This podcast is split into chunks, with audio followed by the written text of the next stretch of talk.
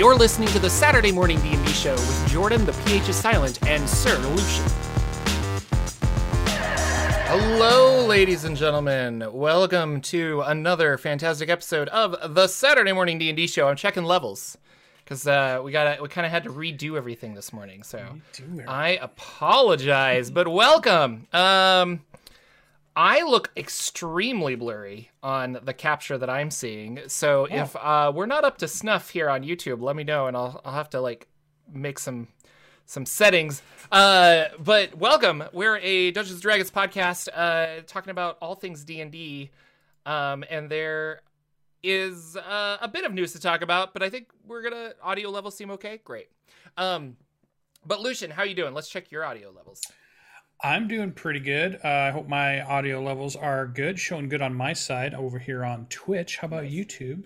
Let me know, YouTube. Fantastic. So what I decided to do one day is I have been enamored with the Linux Pop! OS operating system. And so I went out and I'm like, oh, operating systems totally work like they did when I dual booted back in the early 2000s, right? So I went and bought a hard drive and I loaded Pop! OS on it. And then all of a sudden Windows wouldn't load. And so I was like, what is going on? And Windows has the Windows bootloader, which is something that is maybe part of Windows 7, but definitely part of Windows 10. And Windows does not like you having more than one operating system on it. So, and it's a security measure. It's designed to be a security measure. But as I was looking at it, oh, my sound dropped. Oh, am I okay though? Good on Twitch. But as my Windows tried to boot, it's just like I can't do this anymore because the bootloader's gone. So I had to then install another bootloader that is not the Windows bootloader because it doesn't like it. And long story short, I had to reinstall Windows 10. And that wiped all of my settings and all of the software and installations. And I have all of the data backed up, but it's the act of putting it back in. Like, I have to reconfigure everything. That coupled with I had to watch my baby boy today. I just did not have time. But we're here. We rushed and we got it here. We're here. Yeah. We're making it work. And yeah, so...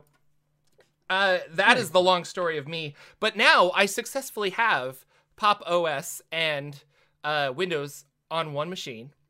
And the reason for all of this is Windows 11 is coming out, and I'm just not a big fan of that. And a lot of subscription-based software is kind of getting frustrating to me. And I wanted to try out the Linux version of their video editor. Because it's completely free, and apparently it's pretty decent. And so I was like, oh, well, if I can video edit on Linux, they're already doing a really good thing of Steam. Steam for computer games. I actually installed No Man's Sky on my Linux, and it runs No Man's Sky pretty good. And I was like, okay, well, if I can do that, then if I can game on Linux, I can do all this other stuff, then I would be very happy. Yeah. So that's good. But I don't know if you guys are Linux fans, but I am. So I like the idea of like stream software. So it's like it's an Ubuntu flavor. Software. So yeah. And I like tinkering and I like a lot of other things. So I don't know. And it was kind of cool. And so I wanted to try out Pop! OS, and now I have it working. So now I just have to find the time to edit a video with it and see if I like it as much as Premiere. Like I'm trying to figure out what Premiere brings to the table for me to just do like picture slide transitions. I don't really think I need a lot of that, you know, the full Premiere experience. Yeah. Yeah.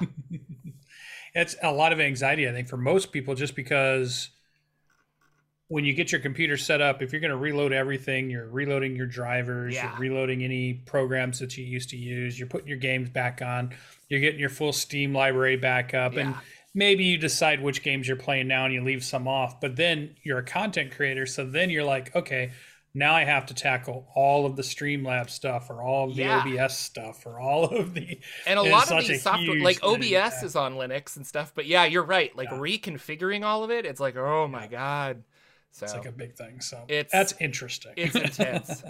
So that is, and boy, I had a lot of projects due this week, which we'll talk about. And let me tell you, I was sweating bullets. Like, am I going to get this installed in time? And I had a very late night. Thursday night, I stayed up till well after midnight getting the video ready for Friday morning, which is part of the Dragori Games giveaway that they're doing. And cool I had video. To get that out on time, and I'm just like, oh my gosh. And so luckily by Wednesday, I got my video stuff up and running. And now I have to make a couple more videos, so it's crazy. But yeah, and what's cool about that is that's super D&D related for our D&D Saturday morning D&D show, because you could actually win one. I was going to ask you some questions about this. Yeah, go ahead. One of every Wizards of the Coast 5th edition released book. Every Wizards of the Coast 5th edition book. Yeah. And I assume it's at least one of them. You're not getting like the different cover variants. No. They're not like throwing in all those different and the other thing is there's only one winner. So a lot of people were just like, well, how many winners are there? And I'm like, there's just the one. But no, I don't think it's the alt covers. They didn't mention that, but it is every, and I said book, but it's actually product, because you're going to get the Stranger Things. No, and I shouldn't say I shouldn't say product, because you're not getting the dice and stuff like that. Or like miniatures or stuff. Or miniatures. Like, you're not getting anything, but you are getting the Stranger Things book, the Rick and Morty, the beginner box, and then what was the other one? Essentials box or something? Yeah. The second one that they made. Second one, Essentials. Yeah. D&D Essentials. So all of the books, including Strixhaven, Witchlight, and ones Fizzman, that are coming. Yeah, the next three. So it's a incredible deal. Plus, I would love that. There are three books that they're bringing to the table for their Kickstarter that's going to start on the 31st. And after that, a bunch of board games, and you get to pick three board games that they want. But they were very clear to me. They were just like, these can't be like random Kickstarter board games. Yeah. No, like price is like negotiable, but like they're like, we don't want to have to like contact all of these weird companies that did a Kickstarter back in like 1980 and we can't find it. Not that there's Kickstarter in 1980, but you know what I mean? It has to be an accessible today board game kind of a thing. Yeah. So that's very cool. That's a nice giveaway, really. That's pretty big. And it's kind of funny because they were like, I hope this like pushes you over 100K. And I was like, I'm literally like 50 away. I think it was going to happen on Friday regardless of doing this. Yeah. But doing that, it did push me over the edge. So that was cool. It tied in with Ted, Ned from Nerd Immersion too. Sir Ted from Nerd Immersion. Ted from Nerd Immersion. I always think Nerd Immersion Ned then. Yeah. Should change his name. So he kind of had a tie in there, I thought too. We saw some Discord traction on it too. And I just thought it was cool that you could win all those different books all at once. Because in a way, that's a pretty expensive endeavor if we just went out to our local game store and picked each one off the shelf, set it on that counter and asked them to buy it. That's $50 a book. Yeah, if you think $50 a book, but even doing it via like Amazon or something, all of a sudden it's like, that's still like 30, 40 books or dollars a book. And how many books have they made now for 5e? It feels like a lot. Most of them are on my shelf. I know. I have quite a few too. I was going because I took a picture of all of my books. But I probably have half of what they put out. So I bet they're somewhere around. I'm gonna say they're at 20, 21. I don't know. There's got to be you think so? 22 books at this point, something like that. The one thing I've been looking for, I haven't really found them. If you guys out in YouTube land or Twitch land, remember they had said they were bringing out an alternate cover set for the three main books. So it was the Monster Manual, the Dungeon Master's Guide, and the Player's Handbook. They were going to put them in a box set, but they had a really cool alternate art style on the covers. And when it came through, I didn't get it at that time, but I want to get it now, and I have not been able to find it.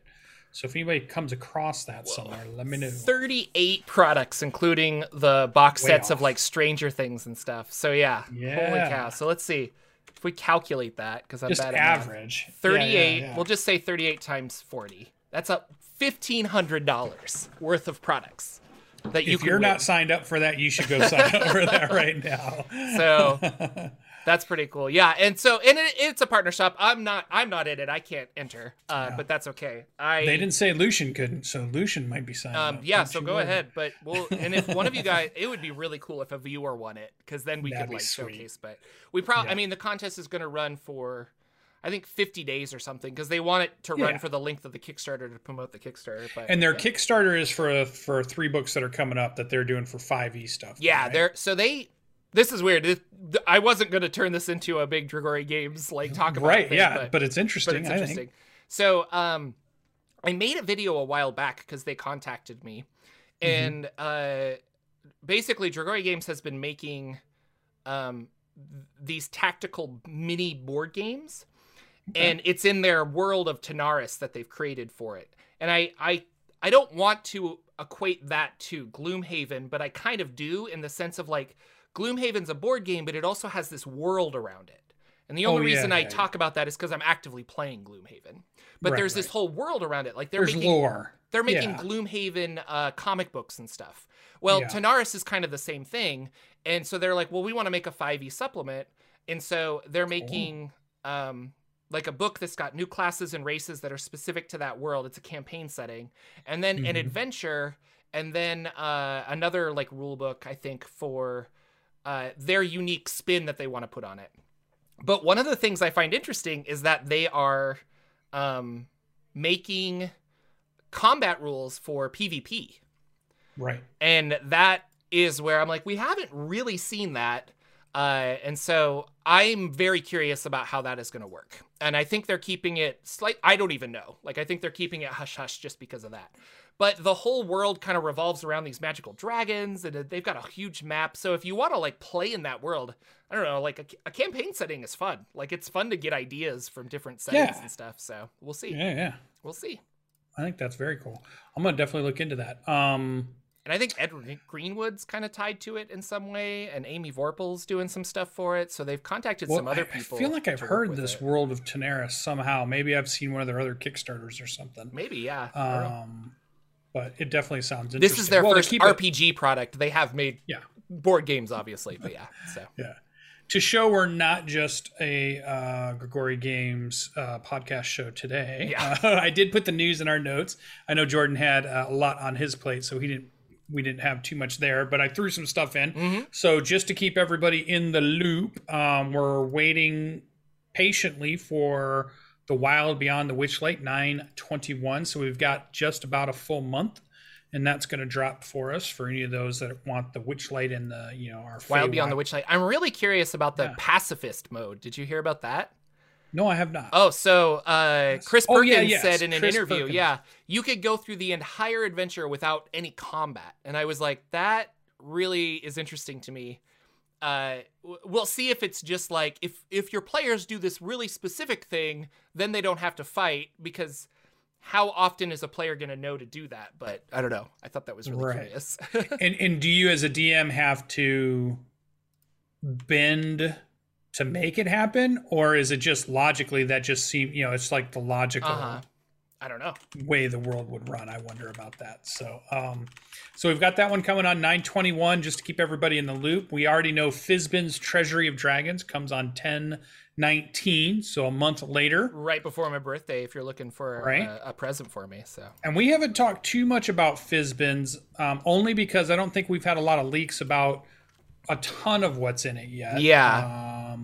No, Strixhaven, we got playtesting material and stuff like that, but yeah. I think that Dragon Ranger is going to be in Fizzman.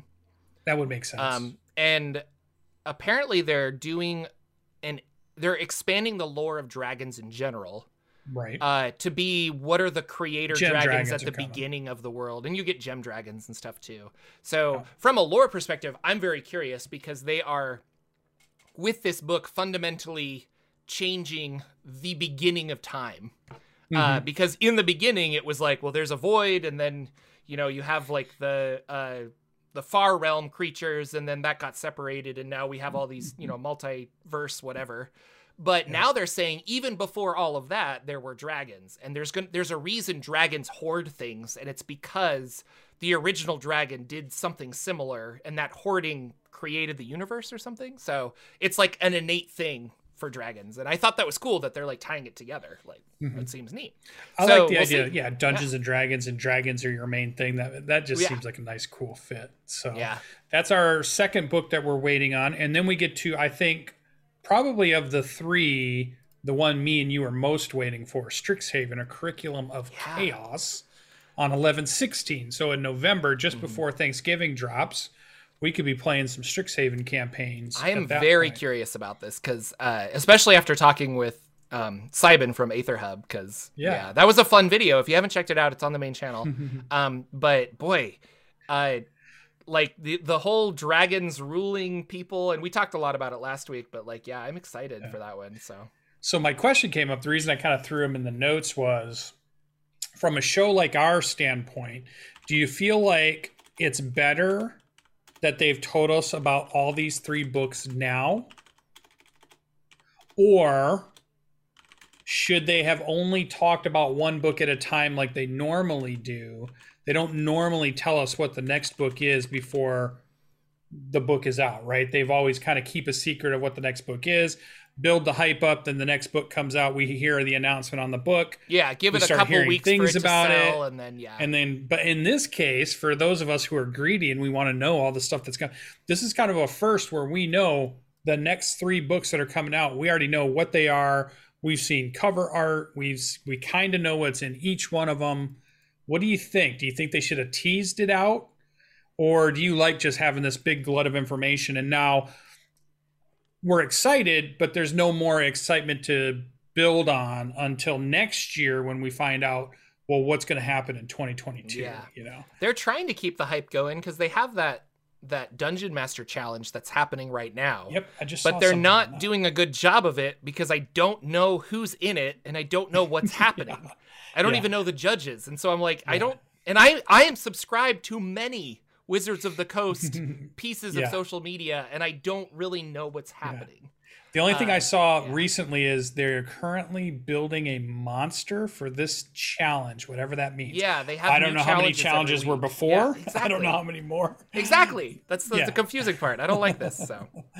So there's your D&D news. So now you cannot possibly accuse our Saturday morning D&D show of not having D&D stuff in it. But there was something else I wanted. We're big MCDM fans here. I like to think of like AC/DC starts playing in my head whenever I think of MCDM. Like I want that shirt that says that. And Welcome to the Jungle. No, that's Guns N' Roses. It's like Thunderstruck, Back in Black, that kind of stuff. He just did their Arcadia 7. They just did their Q&A on. I believe it is out now for your Patreon people. And for those that are a part of his Patreon, you can get those Arcadias. I think you can buy it separately. 6 was pretty popular. 7 is out now. And I believe it's more of kind of a tie-in.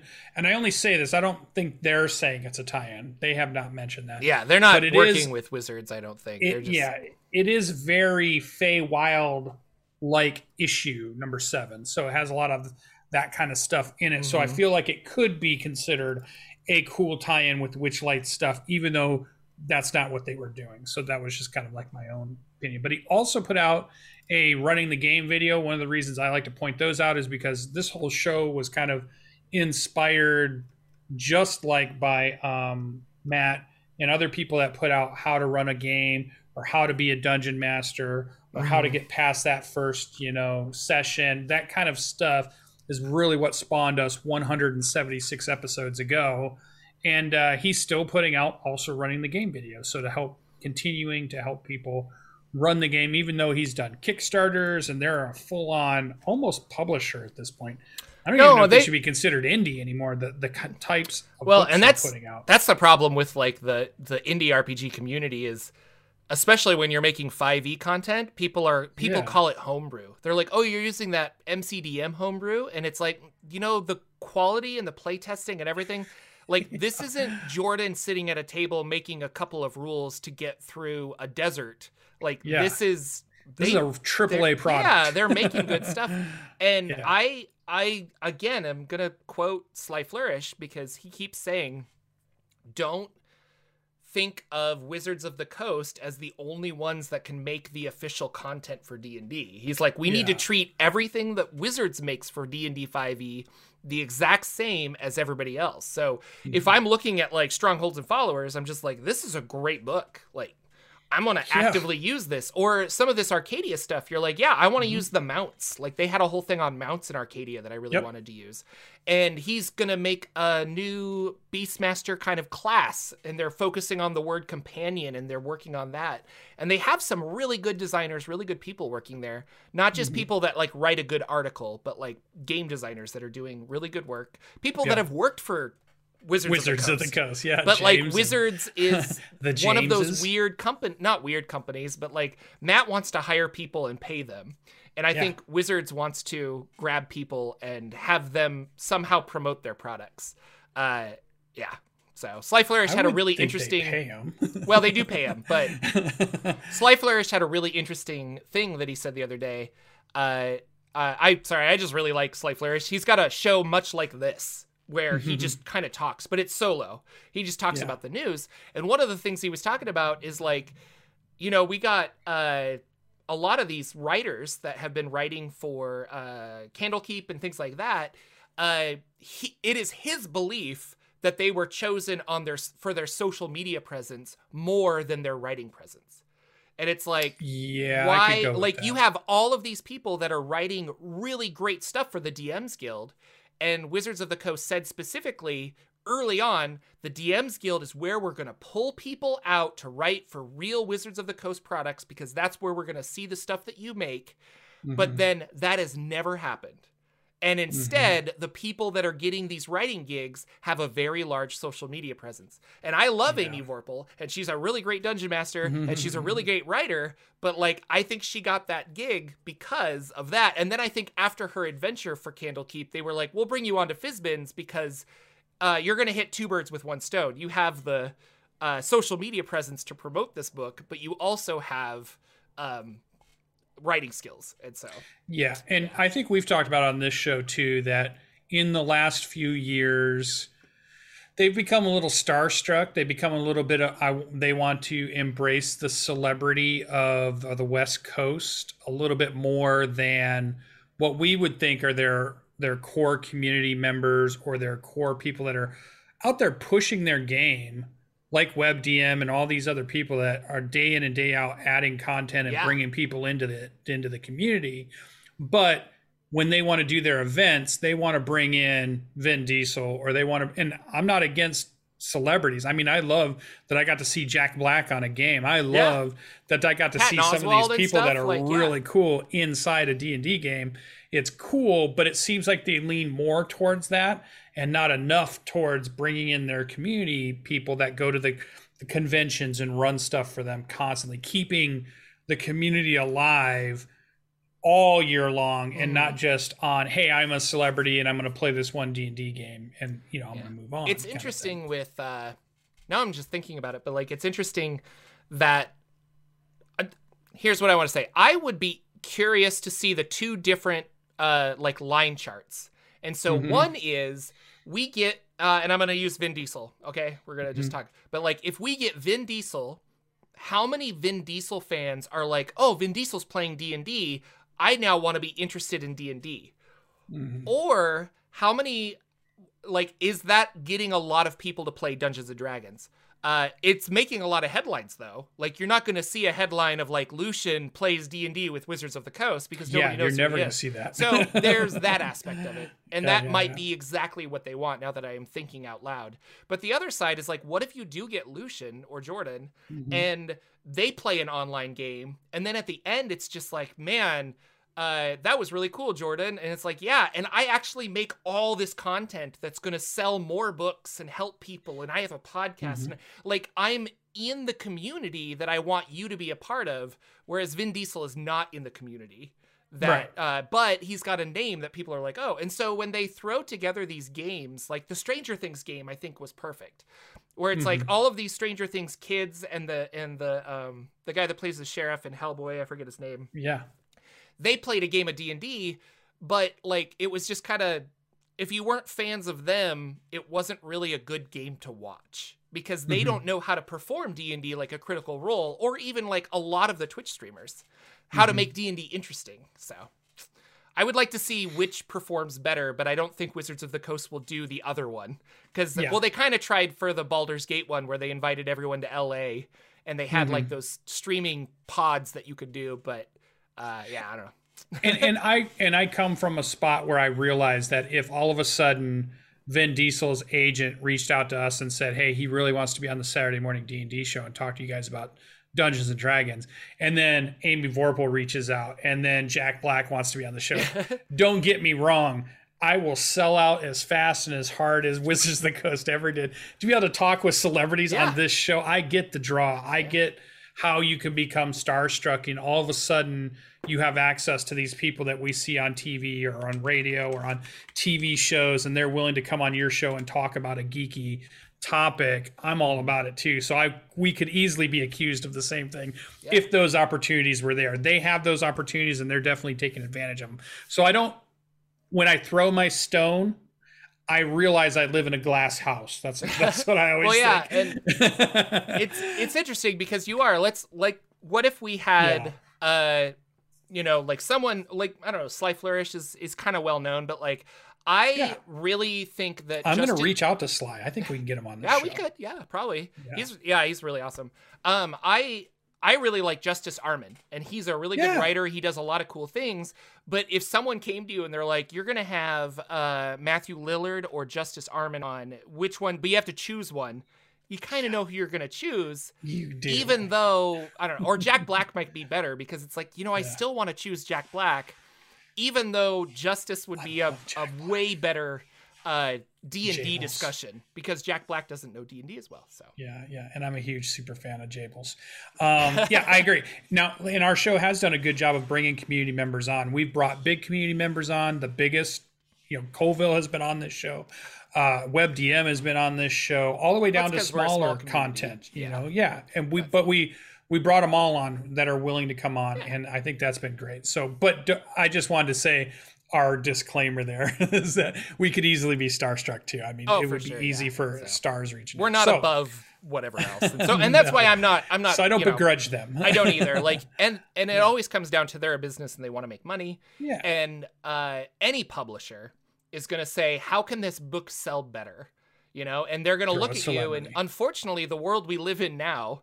I just know this because my mother is actually taking like a book writing course, and they say she's trying to write a book, but they told her straight up, don't use big complicated words, because if your readers feel dumb, they're not going to recommend the book as much.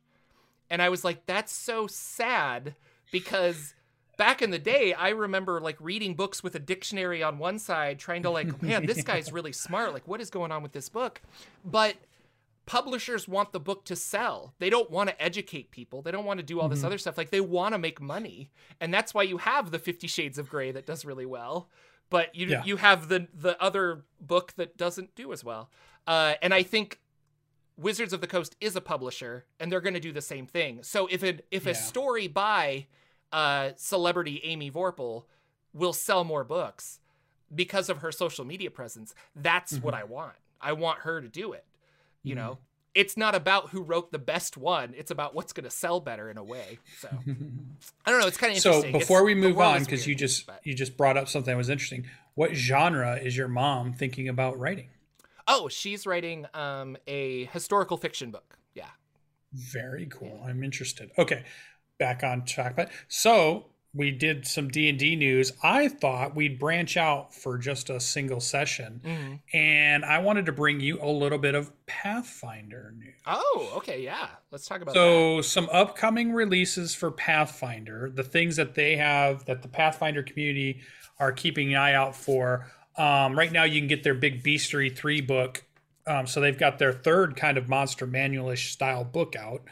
Things that are on the horizon for them.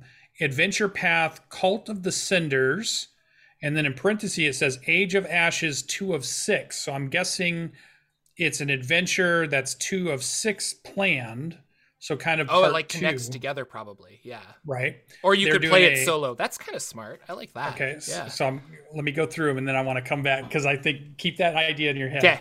Pathfinder Core Rulebook Pocket Edition. I'm guessing these are a smaller format, easier maybe to use and flip through at the table. Yes, I could grab it, but I have the Pathfinder Pathfinder 1 Game Mastery Guide, which is the Dungeon Master's Guide Pocket Edition, and it is it's just a smaller print version on. I don't mean this negatively to Paizo, but cheaper paper, so that it's thinner and it's compact. But yeah, it's just like a little pocket that you can put it in your bag really quick. So they're doing you're not lugging around a hard book to places, kind of like the big style. Yeah, because sometimes you just need to look up a quick rule. They're doing also the Beastry Pocket Edition. Then they're doing Pathfinder, Lost Omens, Absalom, City of the Lost Omens. So it sounds like a city book. Mm-hmm. Then there's going to be the Map Folio, which is coming out. There's a Game Master Guide Pocket Edition with the newest one, a Beastry 2 Pocket Edition. Here's the next Pathfinder Adventure Path, which is, I think, like their campaign books. Ruins of Gauntlight. And this is the Abomination Vaults 1 of 3. How much do they make a year? Holy cow. I don't know. So when I read those, I thought, well, this is interesting. We have two big, large companies, and we have Dungeons & Dragons, who's putting out campaign worlds, but they're kind of one-off at this point. I can't think of any linked book at this point that they put out where they've said, here's campaign book 1 of 3, Tyranny of Dragons, this, and then this, and you can put them all together, and that's one big adventure thing. Whereas it looks like Pathfinder's going that whole different route of, here's an adventure book. This one's 1 of 3, and the other one was like 2 of 6 for there. So you could actually, and I don't know how big these are, if they're comparable, print page wise or not. Any of you that might be Pathfinder fans out there, but I thought it was interesting to kind of bring it up because it's two companies in the same field.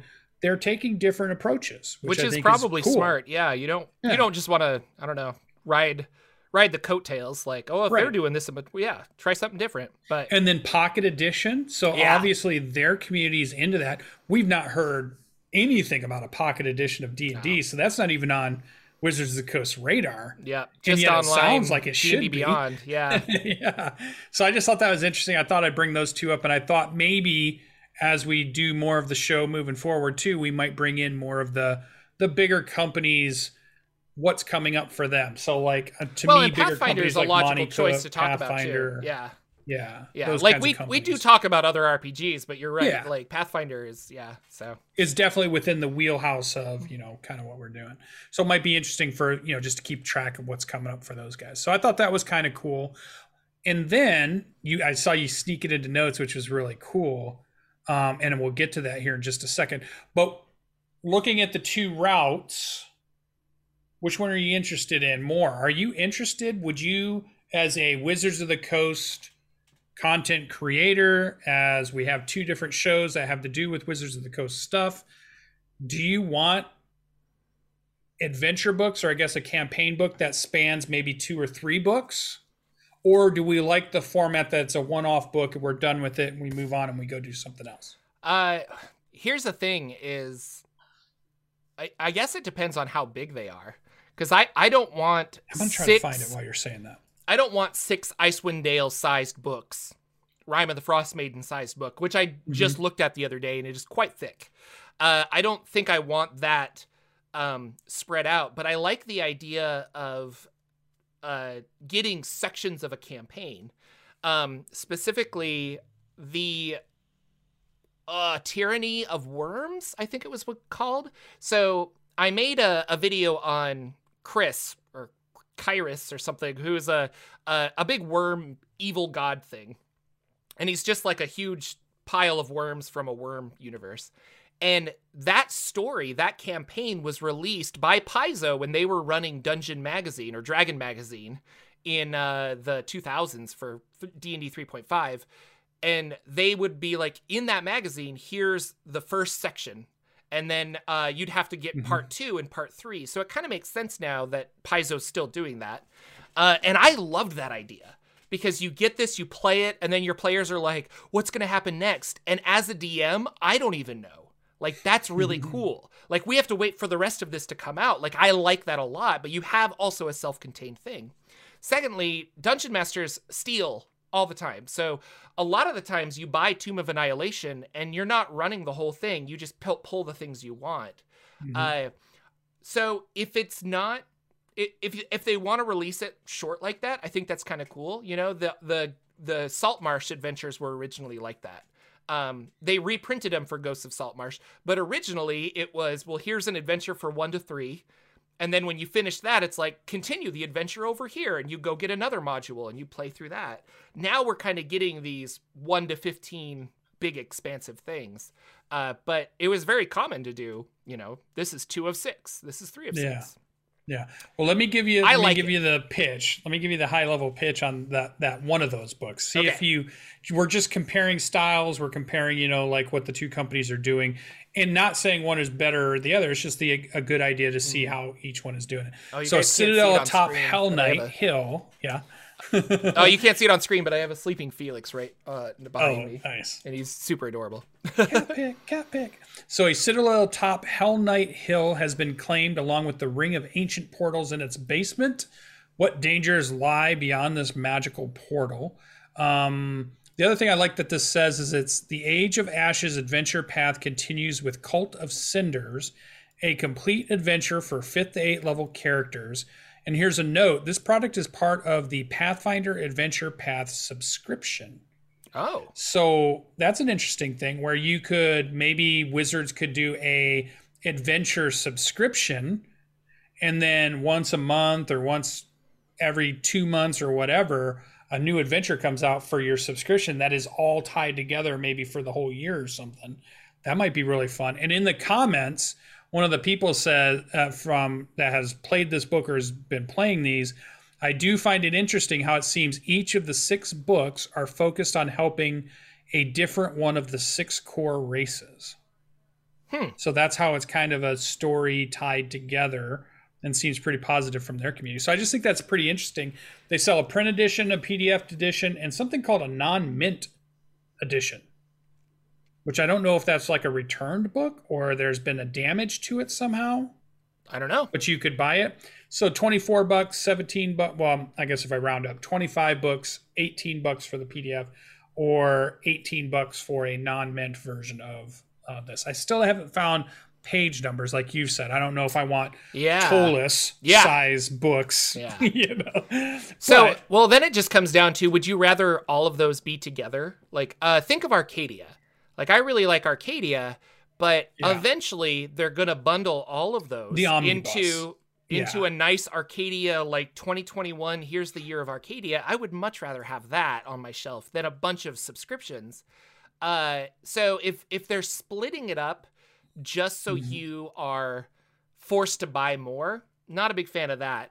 But I'm thinking about, like, what if there was, what if Wizards of the Coast introduced a 12 chapter adventure that the events of happening in the Forgotten Realms actually created 6th edition.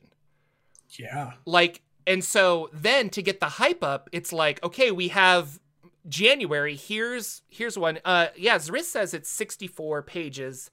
So about half the size of a campaign book. But like, what if it was a 12 chapter adventure and it's like, okay, now we're playing this, and you're like, what's happening? And they're not telling you it's about 6th edition. Yeah, no, they're building the hype. The speculativeness every month, and then the community talking about it and being like, I think this is going to happen, and like, have you played it? What are your thoughts? And so that would be really cool. And they kind of did that with Magic of the Gathering Adventures in the Forgotten Realms, where the story of the Forgotten Adventures in the Forgotten Realms, Magic the Gathering thing. They released 4 little adventures, of which I've only read 2 so far. I need to keep reading them, but they're all out now. But that was kind of fun, is I'm like, I don't know who's the villain. I got to wait a week for the next one to come out. So yeah, and they used to do it back in the day where as a dungeon master, you would pick up the newest adventure.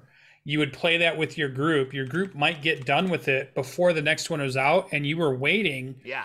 So that you could continue your adventure in the next one that you knew was coming out, all tied together you know, but you got to build that anticipation. You got to play a couple of other games, maybe for a couple of weeks before that next new one come out. And then the new one hits and the Dungeon Master's got to be ready, because that next session is going to be big, because now we're back onto this big that would adventure be so, like, again. And the players are just like, oh man, I haven't been able to play my Joshay Wizard in so long. I'm so excited. So there's something to it, I think. No, for sure. I wonder if you could do a business model of just adventures like that. So yeah, because Arcadia is doing that, but they're also putting in lots of other stuff. So yeah, I think it'd be pretty cool. So it's an interesting way to do it.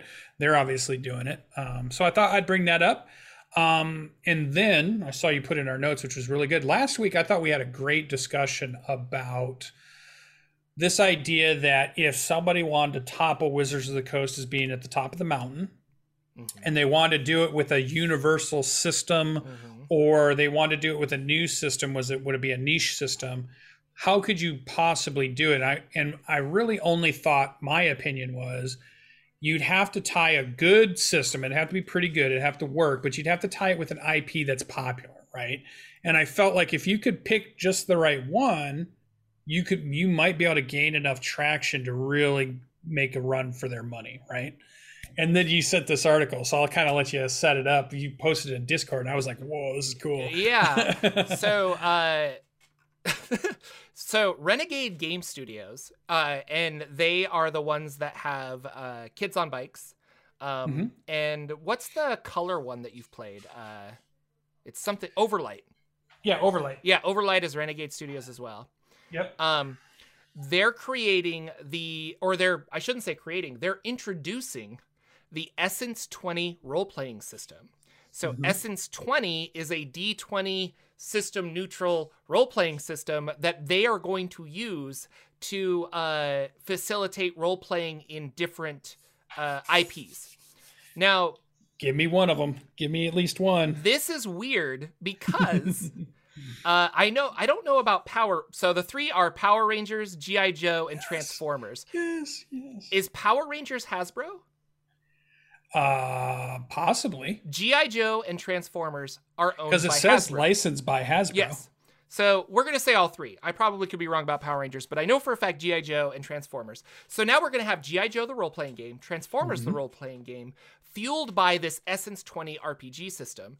Now, if I was Hasbro and I own Wizards of the Coast and I own Transformers, why don't I say, hey, use a watered down 5th edition version of D&D, and we're going to slap some robots on it and call it Transformers, and then we're going to sell it.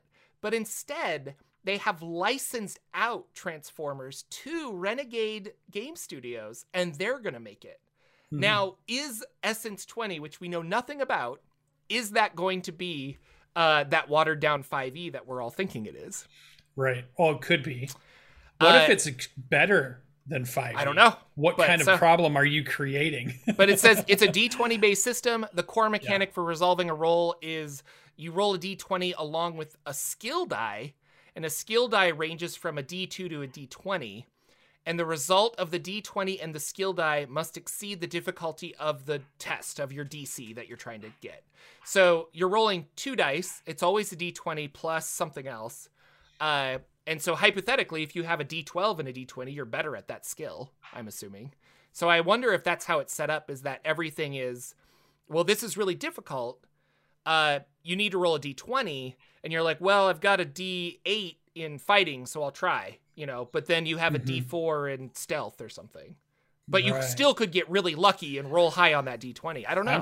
I will be playing Transformers for sure, so we will know. So I'll put a link here in chat so you guys can read the article. But now it is interesting. One of the things maybe we should know, but I learned usually when you have these shows that are Saturday morning shows, comics that then got turned into possibly movies, feature movies that were released, and then they had toy lines. A lot of times, each one of those licenses could be owned by somebody else, right? So the cartoon license could be owned by one company. The movie license for those could be owned by another company. the toy line can be owned by one company, and then the comics could be owned by like DC or Marvel or Image. And any one of those you could approach and say, for my role-playing game, for your D6 module game, if we couldn't get Hasbro's toy line to let us use their Transformers, we could go over to the who owns the cartoon rights and say, hey, can we use your license to make our RPG game based off of the cartoon show that you put out on Saturday mornings? And they could say, sure, let's write up a license deal. Or if we got shot down there, we could then go over to whoever did the movies and say, you know, so there's all these licenses out there that you could kind of tackle. And it was made apparent to me when the He-Man show came out on Netflix, because they were talking about the He-Man show that they could make for Netflix could only use the toy universe because they had partnered with Mattel. They couldn't necessarily pull in cartoon stuff unless it was part of Mattel's universe as the toy universe. Weird. And they did get permission to use some of the comic book stuff, but it was DC that owned that, so they would have had to have cleared anything that might have happened in DC that then wanted to get pulled into the Netflix show. So it was really interesting to realize that a product isn't just licensed to one company. It can be licensed to a lot of companies, and you can approach it from that. You can get permission from all of them or only one of them, and I for think whatever you're trying to do. A lot of people sell that, now that I think about it. That's just how it works. So let's say Jordan creates Kami no Kami, the paper god, which is mine. None of you have the rights. TM, right, trademark. You're out. So I own Kami no Kami, the smallest paper god, and somebody says, I want to make a TV show, or not even that. Like I could say, well, you pay me so much to use my intellectual property, but sometimes it's just like, no, I'll sell you the rights. And so they pay me up front $1 million. And now they own the ability to make a TV show based on that. And I don't anymore. I sold it, for $1 million, even though I came up with it. So what you're saying is completely legitimate. It makes a lot of sense. Where they're like, I'm He-Man, but Mattel is the only, so I can only use Mattel stuff. And that's kind of interesting to like sub-license what you bought. So that's what I was wondering. So like this Transformers, you might be thinking, well, it might only be the stuff Hasbro has access to, and it might not include, because there's been a bunch of Netflix shows recently on Transformer stuff, War of Cybertron and all that kind of stuff. But they might not be able to use that in their book if it wasn't part of the toy line licensing that they had.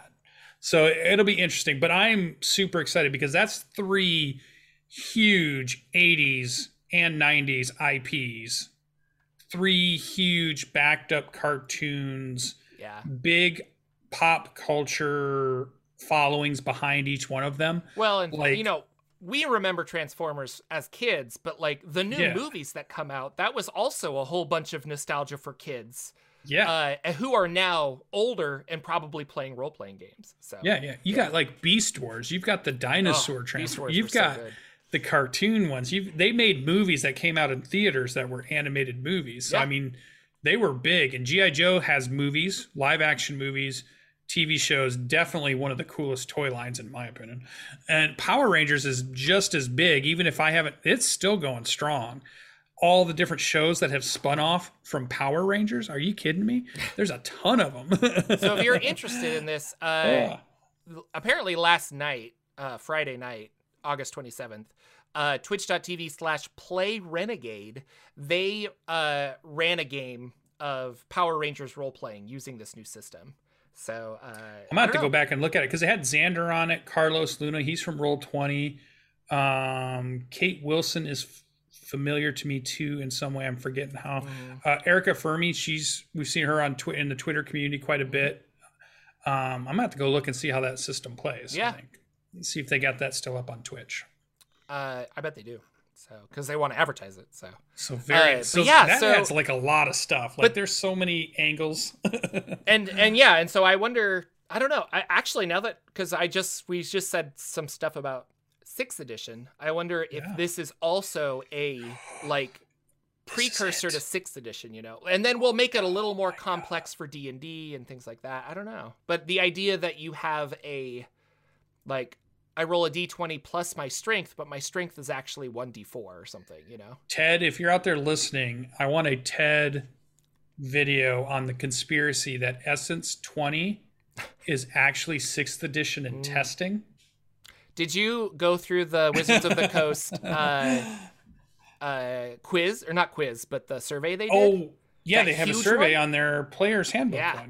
And it's about how satisfied are you with every class in the player's handbook and every ability that class has. So it's like, it's huge. It was so big. You get to fighter and it's like every maneuver, like how satisfied are you? And they want to know, which you're just giving them free information if you want to. But I casually watched part of Ted's video, Nerd Immersion's video on him going through it. And I was like, that's a lot. I don't want to go through it. So I haven't submitted anything. Too much for you. I believe that that is also a 6th edition precursor. They want to know what you thought about this so that they either include counter charm in 6th edition or they get rid of it because nobody likes it. And nobody knows what it does. So I thought that was interesting when we saw it. I was super excited on a ton of fronts. I'm excited for it. I want to see it. I want to be a part of it. I want to know where I can buy it. Yeah. Did they have any release dates or anything yet? I don't remember seeing any of that in the article. No, it was just like, hey, we're talking about it. So yeah. So posted by Renegade Games on August 26th. I'm gonna have to go over to their website and see if they've got anything else. Release dates. Yeah. On their website. Maybe it's out. I do.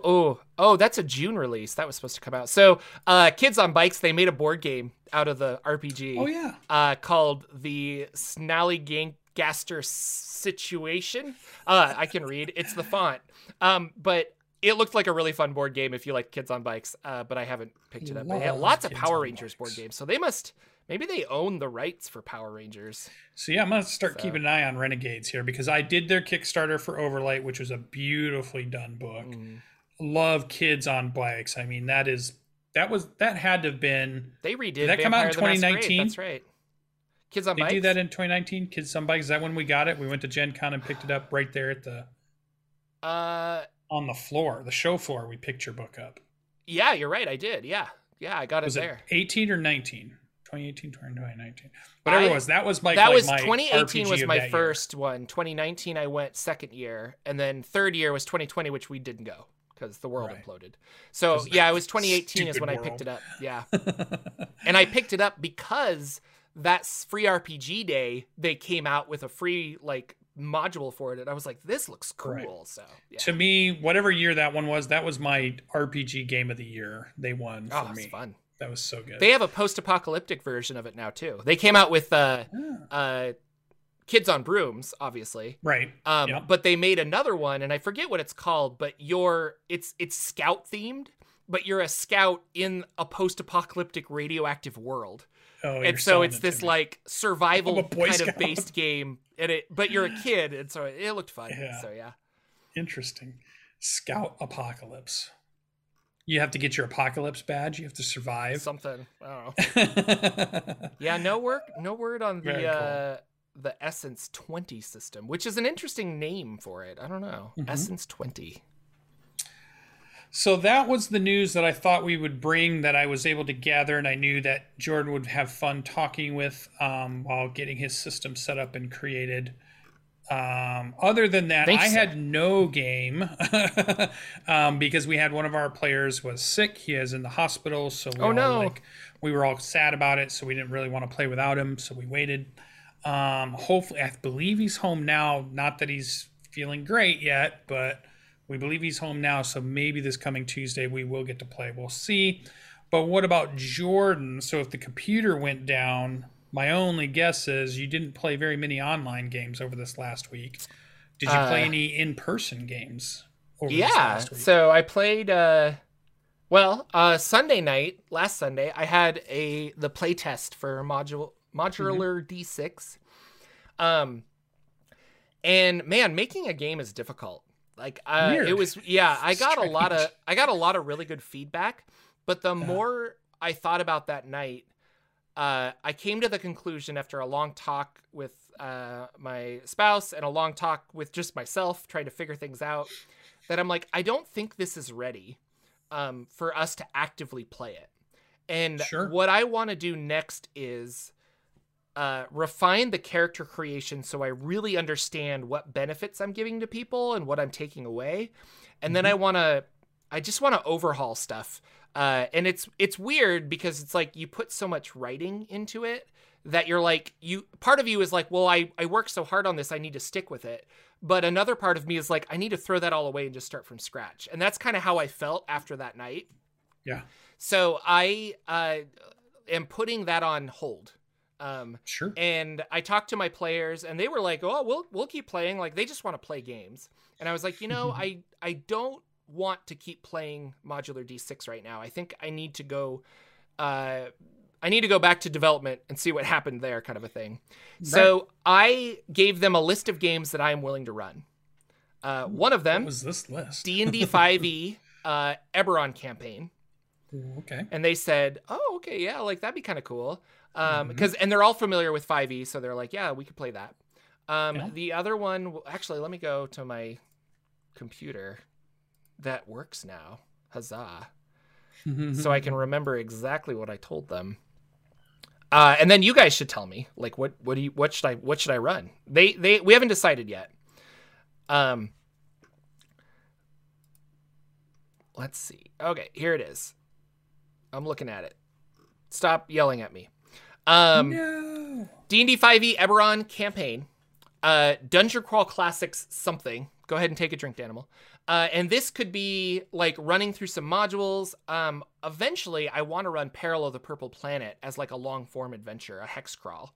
So I was thinking I might do Dungeon Crawl Classics using some modules and kind of build a story from it, or rerunning Sword Coast. The Dark of Hot Springs Island. I want to rerun that using DCC. I think that could be fun. Can I add one to your list? Go ahead. Or have they already chosen? No, they have not chosen. So Azhag. Oh yeah, Azhag. We could do that. That'd be interesting. And play the music while you're playing. Yeah, that was Lex's game. For those of you who don't know, Lex. The other one is I gave him 5 options. The third one is Forbidden Lands. And the more that I read Forbidden Lands, the more I really like it. I picked up one of the adventures Ben Milton of Questing Beast fame wrote. Yeah. It's very good. I like the world. It comes with a big map. Like, I think it would be really cool to just like dig my teeth into that system. Old School Essentials, which we played. I haven't released that video yet, but we had a really fun time playing through Old School Essentials.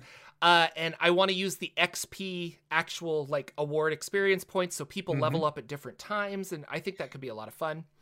And then last but not least, do you know what it is? Do you want to guess? What haven't you named this at this point? You've named them all. Hot Springs Island, DCC, Eberron, because you've been talking about Eberron, or the Drow campaign. Yeah. That you've been wanting. I didn't bring that one up. Okay. This is a Monty Cook game. Oh. Did you tell him you would try to run Invisible Sun? Yes, I can't believe what I'm hearing. So I laid it out really well. I was like, yeah. I was like, if we do Invisible Sun, it's going to be kind of complicated. I need your help, but I think it would be a lot of fun. So we'll see what kind of game they want. A lot of people are on board for different things. They're going to come over tomorrow night to play our RPG. That's like our scheduled time now, is we're going to play on the weekends. But in that version, or tomorrow night's game is going to be deciding what we play. So I'm going to lay out all of the books, because I think for me, like, deciding is kind of hard when you're talking, but if I can pick up the book and flip through it and be like, oh yeah, I want to play this. Like, this looks so cool. And so that's what we're going to do. We're going to kind of flip through it and see what people are interested in. We're going to make a decision. If we have enough time, maybe we'll talk about creating characters for whatever system we play in, or we'll just play a regular board game that night and see what happens. But, cool. Very excited for that. I almost like the idea that you would make a game out of choosing the next game.